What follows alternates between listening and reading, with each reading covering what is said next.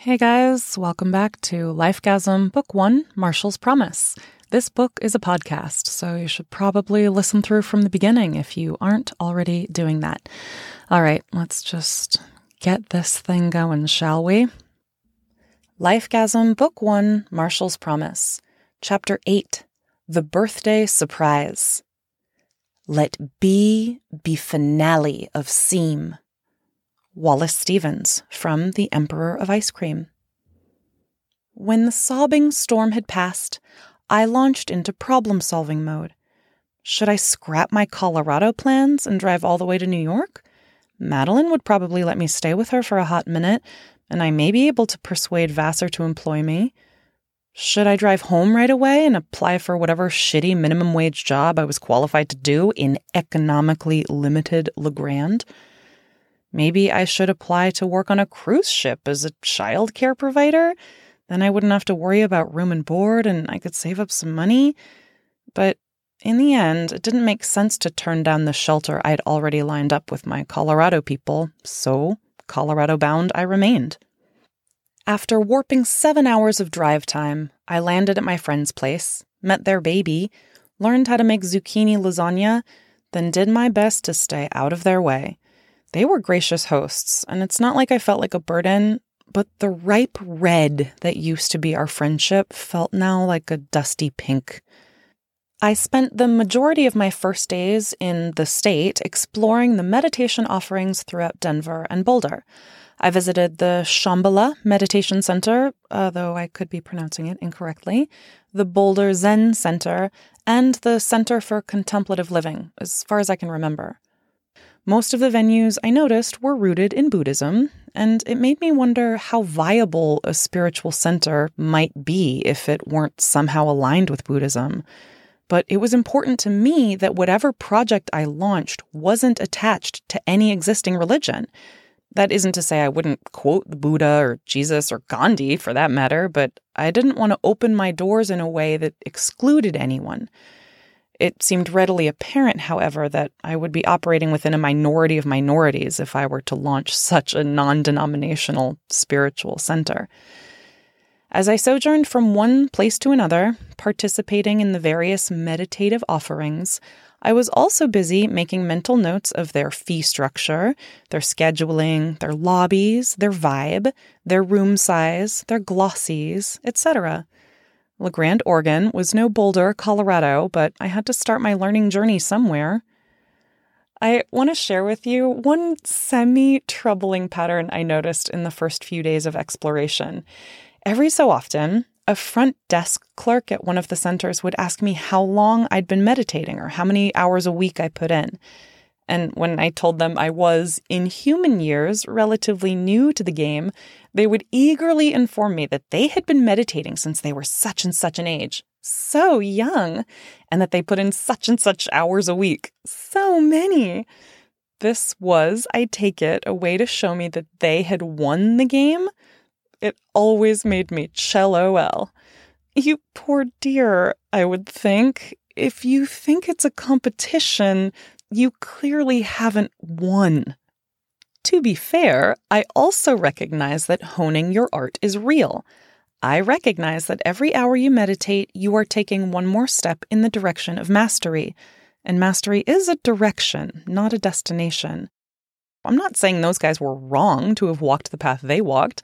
I'm saying they were wrong to think that their path was somehow superior to mine. If that's indeed what they thought. I perceived them to be smug and judgmental, but it's entirely possible that my perceptions were nothing more than projections and that I'm the asshole here. One day, after a particularly inspiring lunch hour meditation session at the Kadampa Center in downtown Denver, where a courteous and grandmotherly woman had sympathetically steered her meditators toward gratitude, I felt full to the brim of meditation. I'd had a mountain of quiet reflection in just a few days, and I figured I'd take a little breather from sitting quietly to simply wander the world and let the lessons of my research swirl within me. What adventure would the universe provide? What sights would I see? What people would I meet? I felt unencumbered and open hearted. This is how freedom feels. I walked toward the end of the block only to discover the road up ahead was something of a major traffic thoroughfare, and I was turning to retrace my steps and pick a new route when I noticed the building across from me. It was a gentleman's club, and I pondered as I looked upon it. I felt simultaneously curious, disgusted, embarrassed, and a tiny bit scared. This type of high wattage, conflicting emotional response was a signal I recognized. I could easily stretch the boundary of my comfort zone just by walking inside this building. Hmm, I thought, that sounds like an opportunity. I'd never been into a strip club before, except for that one time in Guam, because I'd always made assumptions about what they represented and what kind of people spent time inside. Now, of course, I was making a habit of questioning everything. Were strip clubs the naughty, gross, exploitive venues full of lowlifes that I'd been conditioned to believe they were? Let's go find out, said my deepest heart. The bouncer checked my ID, sized me up, and offered me a bespoke cover charge. I paid, and he unhooked the velvet rope. The club was classy, lush, dark, and smelled sweetly, strangely, of tobacco. I soon discovered that smoking inside was permitted, but there was a mystical absence of stale cigarette stench. There was a bar in the back corner and copious, curved, velvet lined pony walls to separate tables and spaces. I ordered a whiskey and milk. I swear it's good, and sat what felt like a discreet table near one of the many stages. It was mid afternoon on a weekday, however, so there was only one dancer performing to a handful of patrons, and most of them were sitting at the bar. I gazed into my drink for a while, not exactly apprehensive, but not exactly ready. Instead of looking at the woman on the stage, I observed the men at the bar flirting with the employees. I noticed the textures of the space, lots of velvet, and the quality of the lighting, low and cool. Eventually, when I felt brave enough, I looked up. What I saw almost brought me to tears. The woman was so beautiful and strong and fluid. Here before my very eyes was a semi naked, dancing human, granting us permission to look upon her strength, grace, and sensuality. And if that wasn't all enough, she had naturally large bosoms, pendulous like mine, and she was clearly proud of those puppies. A brief history of my breasts. Uh, when I was 15, I took the pencil test as described in 17 magazine, wherein you put a pencil under your breast, and if the pencil doesn't fall, you fail the test. So, from the age of 15 onward, I fully believed my tits were saggy and disgusting. I carried myself in a way that hid my shame. I tucked in my chest, pulled my shoulders forward, and concaved my spine in what amounted to a physical apology for existing.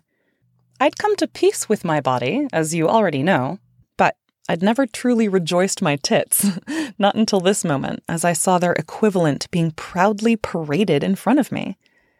I wasn't sexually turned on. I was simply in awe I wondered why are we taught to associate all nudity with sexuality? Here, I admit, I was in establishment of explicit sexuality, but why, I wondered, was nudity in general considered inherently perverse? Must we necessarily want sex if we want to be naked? But we're all just naked under our clothes. The next woman took the stage, then the next, and the next. I offered each of them $2 until my wallet was empty. I noticed one fellow with some sort of physical impairment approach the stage. He wasn't in a wheelchair, but I wouldn't have been surprised if he sometimes used one in his day to day life. His financial offering was more substantial than mine, and the dancer shimmied up to him, greeting him by name. This wasn't his first rodeo. I watched the interaction between the patron and the hostess, and I saw it for what it really was a freely given exchange of goods for services. Granted, this exchange was taking place within the bigger system of capitalism, where we must earn money if we want to survive, so the situation wasn't exempt from the standard systemic problems of the soup we're swimming in. But on an individual level, who are we to say that a human shouldn't be allowed to enjoy the physical pleasure of another human's touch in exchange for money if both parties agree to the terms of the trade? I saw the dancer and her patron as two of God's very human children, walking the paths they were born to walk and finding ways to get their needs met. I felt my prejudices fall away. At one point, before I'd run out of cash, one of the dancers brushed off my apologies for my $2 donation. Since the crowd was so sparse and there were no paying customers to attend to, she struck up a conversation with me. I told her I was on a spiritual journey of all things and that I was exploring what it meant to follow the moment to moment instructions of my deepest heart. She told me, in an abridged way, about her own journey through awakening and unspeakably tragic loss. We looked at each other and mutually recognized a kindred spirit. In the next breath, we laughed like old friends. She invited me to a yoga class at a YMCA in Boulder later in the week that she promised would be sublime and, what's more, only $7. She gave me her number, told me her real name, and made me promise to send her a line if I needed details about the class or wanted to grab a coffee. Later in the week happened to be August 31st, which happened to be my 36th birthday. I woke up in a cozy bed in my very own bedroom. What a treat! I was staying with my son's godparents, who I also knew from the days when we all lived and worked in Yosemite, and I'd arrived at their new Colorado home base the prior evening. We'd spent the long hours of the night chat, chat, chatting, laughing, and eating a savory smorgasbord of homemade goodies. Godmom and Goddad identified as Christian, and while I didn't and never had, I chose them as godparents because I wanted my kids to learn firsthand that most people in the world are good people. Though, of course, we could argue that we are all good people, even if some of us do or say harmful things. And I wanted my kids to learn that most of those good people in the world also have differing opinions about G O D. During our conversation the night before, I had felt connected to Godmom. It felt to me like we heard the different language of the other and still recognized that all rivers lead to the sea. Later in the year, however, over the phone, I eagerly shared with her that I could tap into my own Jesus voice and Buddha voice. When she was silent on the other line, I merrily continued. We can all tap into our own Jesus voice, of course, because that's just a different way of saying tapping into our own light. It's amazing. Don't you think that's amazing? She became audibly tense, excused herself clumsily, and we haven't spoken since. She would not be the first self identifying Christian to respond to my message with unease or anxiety but I feel confident that nothing about my core message differs from Jesus' core message, or Buddha's core message, or Gandhi's core message for that matter. So while I was later forlorn at the loss of her friendship, I honored her right to disengage without dishonoring the call of my deepest heart. Of course, on the morning of the last day in August, I didn't know that my friendship with Godmom would be one of the casualties of my Phoenix's fire. I woke up in her guest room full of life and potential. It was my birthday, and life looked nothing like I thought it would. It was my birthday, and life looked exactly as it needed to. What should I do today? I wondered. Get up high, came the answer. Out came a map, and a mini mountain was selected. Godmom had scooted off to work earlier in the morning, but she'd left a note encouraging me to help myself to the kitchen. So I did. Then I readied myself at a leisurely pace, and in the early afternoon, I embarked on my mission of elevation escalation. I found the trailhead easily, hiked straight uphill for about an hour, then decided I was high enough. I was neither prepared for nor desirous of an especially strenuous mountain adventure, so I listened to my body and stopped at what felt like the right place to stop. A flat patch of earth a little distance off the trail beckoned, so I scampered to it, laid my scarf down like a blanket, gave myself an orgasm, free of charge, then closed my eyes. Since my journey toward rebalance had commenced, I had come to learn that one of life's greatest pleasures was outdoor day naps. You can only take an outdoor day nap if the conditions are just right. The weather must be mild, your schedule must be clear, and the environment must not threaten your safety in any way. Isn't it strange how we load so much value into items we can only acquire with money when all this joy is ripe for the picking and, ahem, free of charge? I woke up about an hour later, feeling refreshed and grateful. It was like getting a whole extra day. Two birthdays for the price of one. I sat up and stretched, looking westward toward the city. The view was visual poetry. The air was abundant, and life was so full of golden goodness, I felt my cup runneth over, even as I remained aware of my upcoming housing dilemma. Every step I took was at the direction of my deepest heart, so I trusted that I would be at the right place at the right time. No need to fret as my path unfolded before me, even if I couldn't see around the next bend. As I slowly woke up, gazing down on the valley below me and pulling in as much of the present moment as I felt capable of pulling, I thought, if this isn't heaven on earth, I don't know what is. What more could a human being ask for on their birthday? Ice cream, said a voice inside me. That's what else you could ask for. A heaping scoop of quality ice cream. But I don't eat sugar in excess anymore, I responded to myself. That was the old me. Then my deepest heart said, This isn't in excess. This is just the right amount. Okay, then, if my deepest heart gave the green light. I checked my phone for the best artisan ice cream in Boulder, made my way back to the trailhead, and drove off in the direction my phone told me to go. As I drove toward town in the isolation of my own company, the loneliness of my path came into sharp focus. Weren't birthdays supposed to be enjoyed with a cluster of friends? What sort of idiot leaves a perfectly uncontentious marriage to be alone? But I stopped myself, consciously, from carrying on in that train of thought. If being around people is part of my journey, I trust the opportunity will present itself. And if it isn't, I trust it won't, I thought to myself. I said a prayer of gratitude for what the day was and not for what it wasn't, and carried on with my sweet, frozen calling. At the gelateria, I bought an ice cream cone that cost more than my upcoming yoga class, and I savored the luxury. Somewhere about mid cone, The Ghetto by Donny Hathaway started playing from the shop's sole speaker. Ever since Peaches had woken up what E. E. Cumming would call the ears of my ears, I'd been paying more attention to the who, the what, and the why of the music I encountered. This song in particular was an ode to a lifestyle I had never known, but the themes of joyfulness and human connection within a context of poverty or disempowerment struck a spiritual note I could harmonize with. I wish they had a better sound system, I thought for a fleeting moment, then remembered that's not how I rolled anymore. I never wished anything to be different. Sometimes this mantra is misinterpreted as an endorsement of human rights violations, which, I repeat, it is not. What freedom was in this new approach? I wanted to sing it from the rooftops at that very moment, and would have done so if only I had had a rooftop to sing from. Guys, we can choose bliss right now.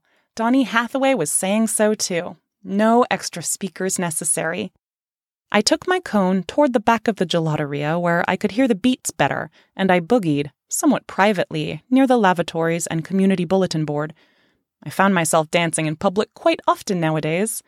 I was consciously pushing back against the unwritten rule that said you had to be in a certain building, that is, a dance club, at a certain time of day, that is, nighttime, in a certain state of mind, that is, inebriated, if you wanted to dance. We start dying the minute we are born, and if I was destined to die tomorrow, I would be glad to have danced today. When the song was over, I started to gather my things, fully steeped in the golden glow of life. The yoga class suggested by my dancer friend would be starting in the next few hours, and I planned to meander over to that part of town and explore. As I packed up, I didn't consciously notice the ragtag flyers posted on the wall, but one seemed to notice me. Will you believe me, dear reader, dear listener, when I tell you I saw Gangaji's face glowing back at me from that magically manifested bulletin board? I had two thoughts at once. What in the actual fuck? And, of course, I laughed and looked closer. Gangaji was going to be in Boulder in a little over a week. Yes, the same Oregon based Gangaji whose books I'd read as a teenager and whose conferences I'd given up on attending. Be there, said my deepest heart. Obviously, I agreed. The universe, that master chef, had delivered exactly what I'd ordered. It was a circuitous delivery, to be sure, but who would want it any other way? Surprise! Happy birthday! Everything's gonna be okay. Signed, the universe.